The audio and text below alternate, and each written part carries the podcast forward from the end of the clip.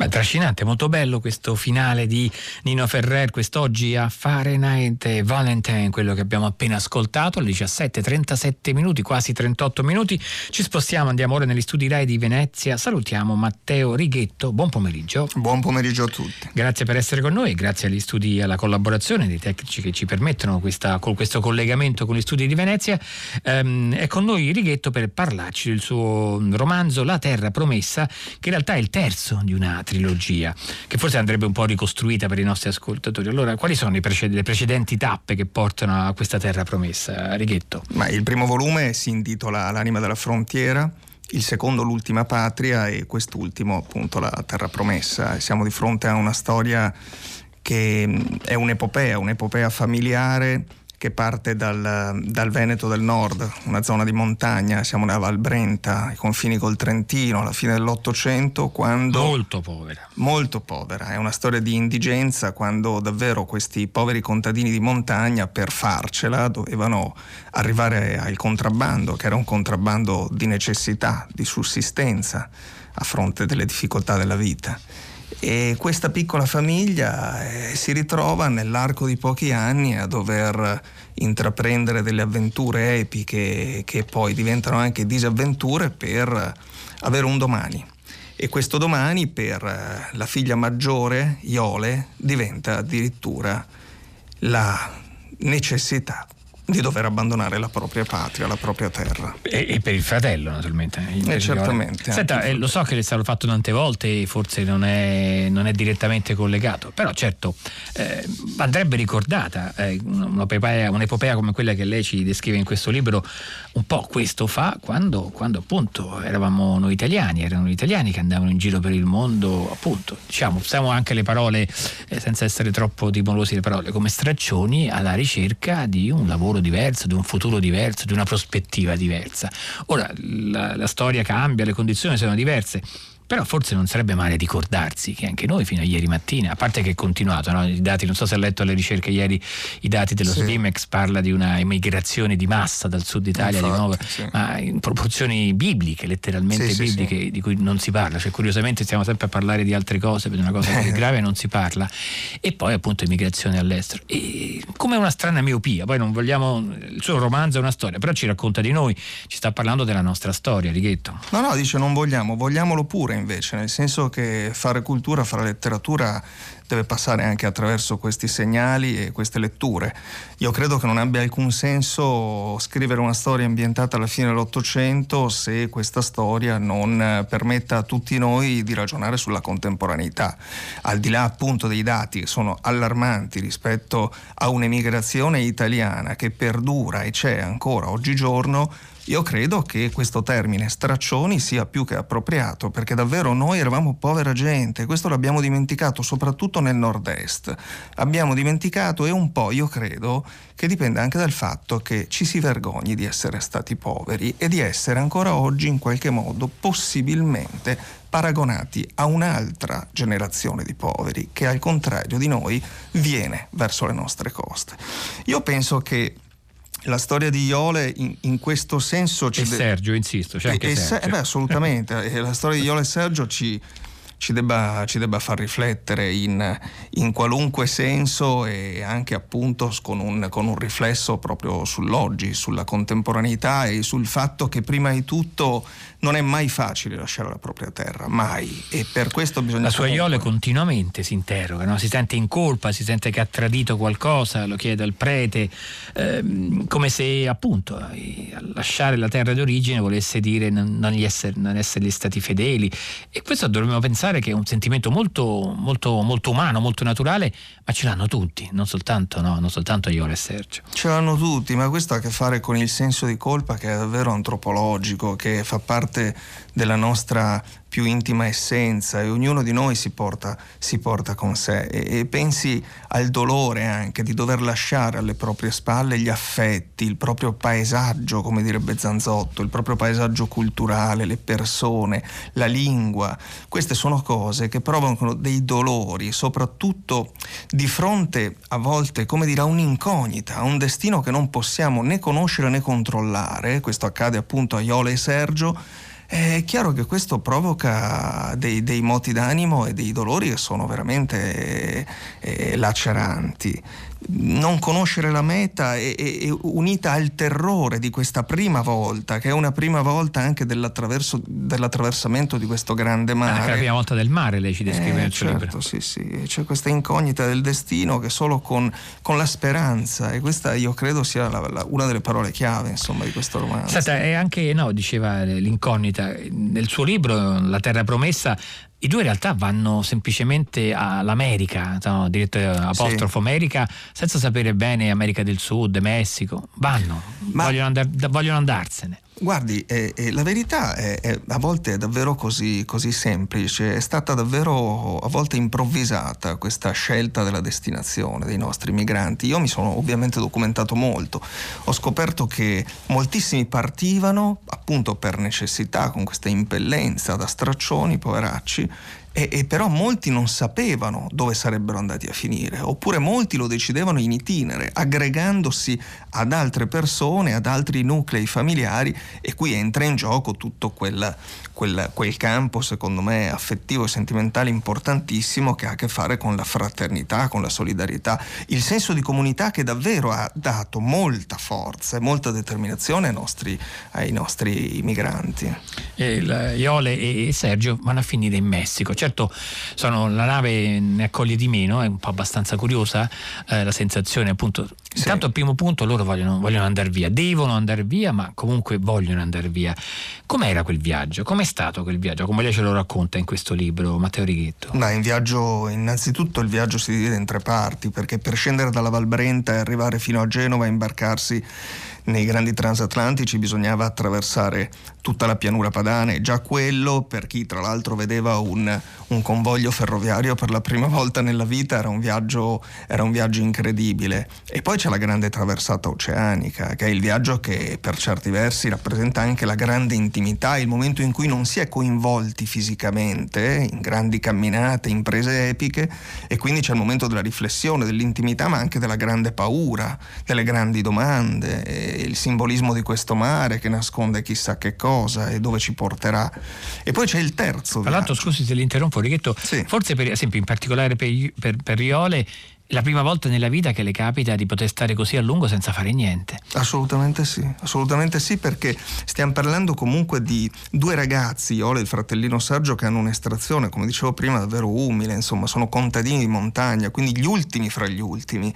E questi lavoravano dalla mattina alla sera. L'inverno forse era l'unica stagione quando ancora gli inverni esistevano, visto che oggi con i cambiamenti climatici non ce ne sono più, ma insomma quando eh, era forse l'unico momento in cui potevano in qualche modo riposare un, po' di più e raccogliersi in famiglia, ma sono ragazzi abituati fin da bambini a lavorare nelle masiere di tabacco, a coltivare questo tabacco che era pregiatissimo in Val Brenta, voglio ricordare, questo è un fatto storico, era uno dei tabacchi più, più richiesti e più apprezzati in tutta Europa. E per questo era anche molto diciamo, contrabbandato. E per questo era anche molto, molto contrabbandato. Tenga conto che questo tabacco che aveva appunto un valore, un pregio anche economico-commerciale, non rendeva alcunché a questi poveri contadini, i quali vivevano sostanzialmente di sussistenza e la Regia Tabacchi o le finanze, il monopolio di Stato portavano i semi e poi ritiravano i fiori, le piante di tabacco essiccate, ma le contavano una a una.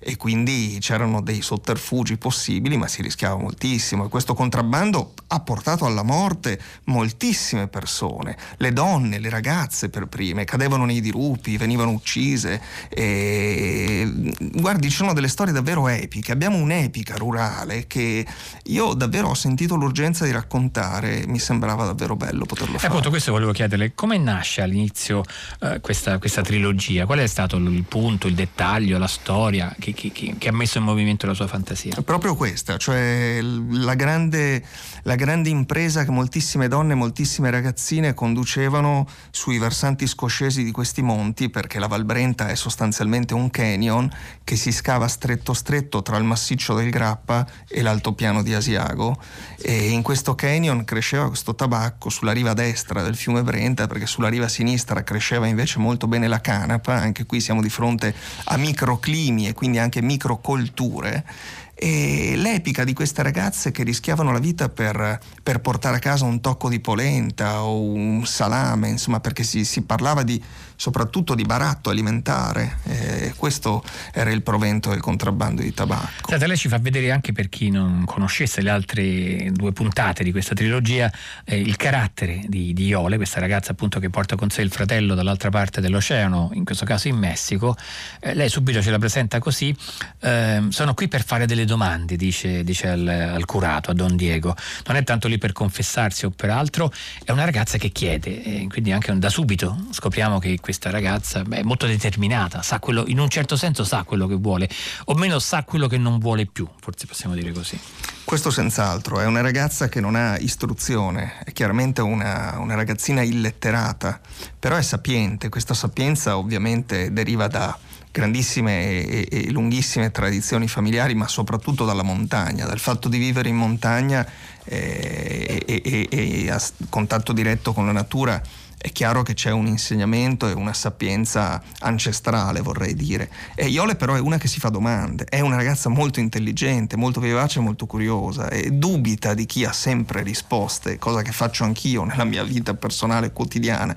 In un mondo in cui tutti hanno sempre risposte pronte, pe- preconfezionate per ogni problema, io invece preferisco pormi delle domande. Lei è anche insegnante, no? Sì, sono un insegnante di lettere. Eh, a maggior ragione chi, chi ha questa posizione deve stare attento a non assumere quella posizione che è sempre molto gratificante ma anche molto pericolosa di quello che sa sempre come si risponde, sa sempre come si devono risolvere i problemi. Sì, sempre... al di là di questo, sai, io allargherei anche l'orizzonte, siamo di fronte purtroppo a un paradigma ormai sociale, politico, quello di avere delle risposte sempre pronte per ogni problema e rendere sempre banale la realtà quando la realtà andrebbe trasmessa per la sua complessità. Appunto, allora torniamo alla storia, questa terra promessa.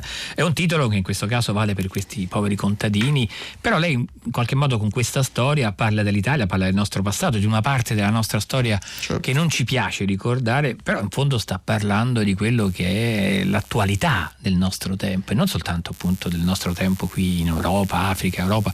Eh, ci aspettano, così ci dicono quelli che studiano i grandi movimenti climatici, ci aspetta un'epoca di straordinarie migrazioni.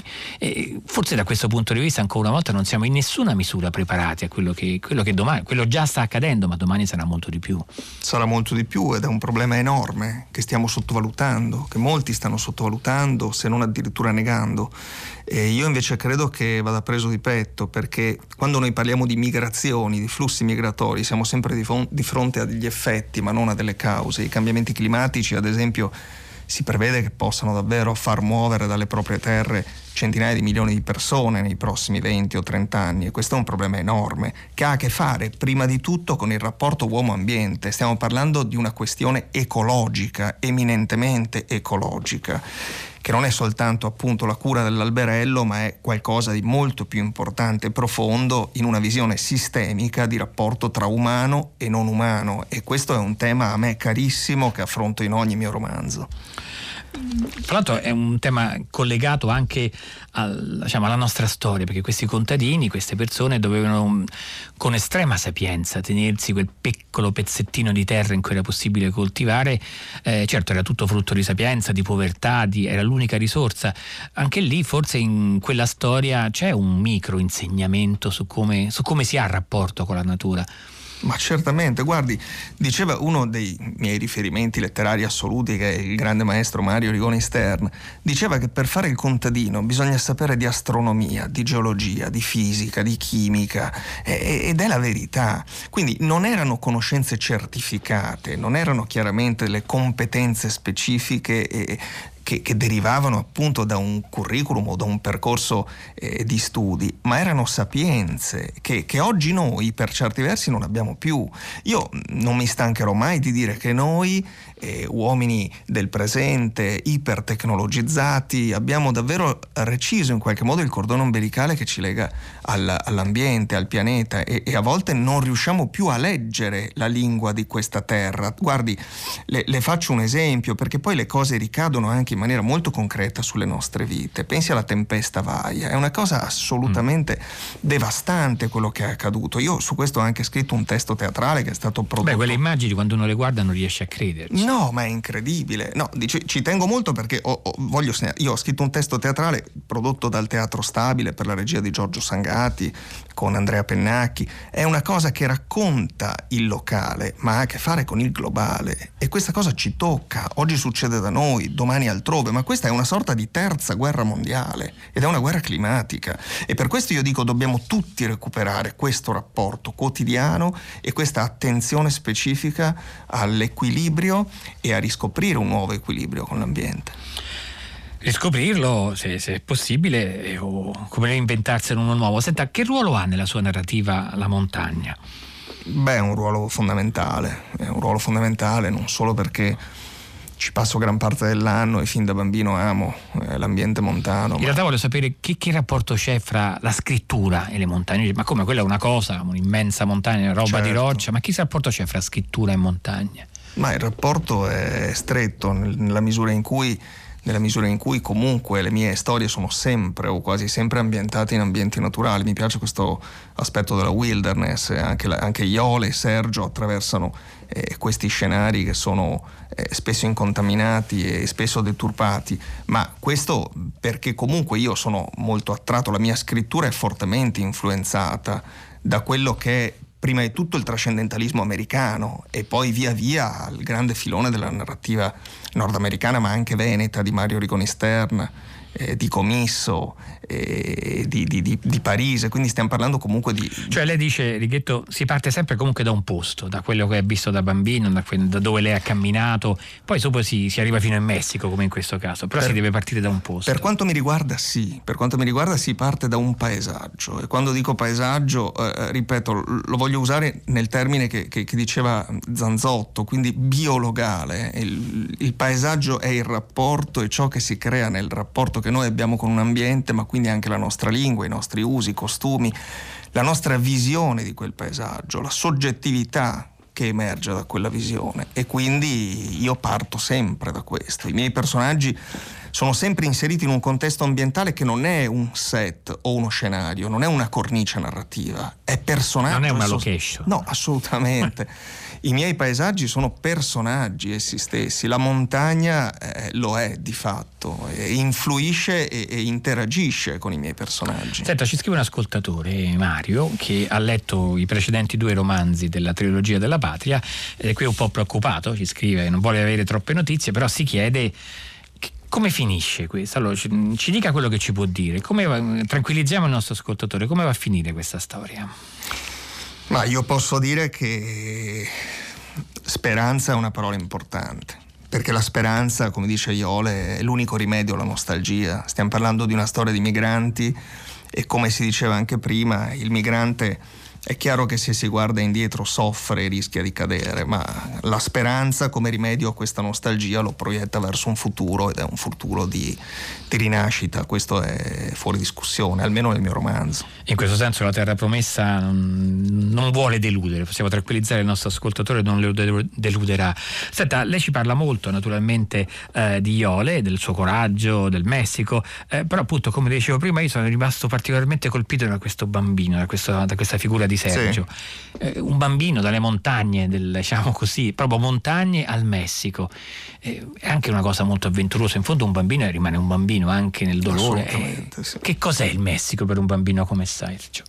Evidentemente è la sua terra promessa, che non è però soltanto un luogo geografico, ma è proprio il luogo dove ricostruirsi una vita e ritrovare delle nuove montagne. La domanda che si fa Iole, ma anche Sergio se la pone prima di partire quando gli dicono ma davvero andiamo in Messico, dice ma ci sono le montagne in Messico, ma quelle montagne sono un simbolo, un simbolo per trovare la propria terra promessa e quindi la propria realizzazione la felicità. Sergio tenga conto che è un ragazzino, ma quanti ce ne sono di bambini che attraversano il Mediterraneo? Mediterraneo oggi o che sono destinati anche su altre frontiere, su altri territori e confini ad affrontare avventure e, e davvero Possiamo dirlo, è quello che non si riesce, a, cioè, non si riesce proprio a, a tollerare. È que- eh, uno sì. di fronte a un bambino, un ragazzino, un sedicenne che viene qui sa solo dire non ti voglio tornare a casa tua. Prima di qualunque risposta umana, ma vedi che quello è un ragazzino. Assolutamente, ma questo è moralmente inaccettabile, è davvero una cosa che non si può nemmeno sentire e nemmeno pensare per quanto mi riguarda. E, e, e appunto Sergio rappresenta questa figura, questa figura reale, molto più reale di quello che pensiamo e molto più numerosa di quello che pensiamo. Senta, ehm, chiusa questa, questa trilogia, ora che cosa sta lavorando Matteo Righetto? Ma io ho a teatro questo spettacolo che appunto spero possa camminare un po' e debutterà al Teatro Stabile del Veneto dal 6 al 9 novembre al Verdi di Padova con eh, appunto la regia di Giorgio Sangati, con Andrea Pennacchi che si chiama Da qui alla Luna e sa perché si chiama Da qui alla Luna? Perché se noi mettessimo uno dietro l'altro i 16 milioni di alberi che sono caduti con la tempesta certo, Vaia, arriveremo, arriveremo fino a quasi alla Luna. E allora Matteo Righetto, La Terra Promessa, Mondadori, oggi è il libro Il giorno a Fahrenheit, grazie per essere stato con noi. Grazie a voi, buon pomeriggio. Buon pomeriggio ancora a lei, grazie ancora appunto agli studi Rai di Venezia che ci hanno permesso questo collegamento. Prima di lasciare la linea a 6 gradi con Luca Damiani, ricordiamo la squadra di Fahrenheit di quest'oggi, alla console Mauro Tonini e Enrico Murgia, la regia è di Luigi Iavarone, il programma è a cura di Susanna Tartaro, la redazione è composta da Benedetta Annibali, Carlo D'Amicis, Clementina Palladini, Daniela Pirasso, Pastu e Laura Zanacchi, la voce che ascoltate è quella di Felice Cimatti. Noi vi salutiamo e vi diamo appuntamento con Fahrenheit, eh, Fahrenheit lunedì prossimo, ma vi dicevo ancora pochi secondi entreremo nelle atmosfere di 6 gradi con Luca Damiani. Allora buon fine settimana, a risentirci lunedì prossimo.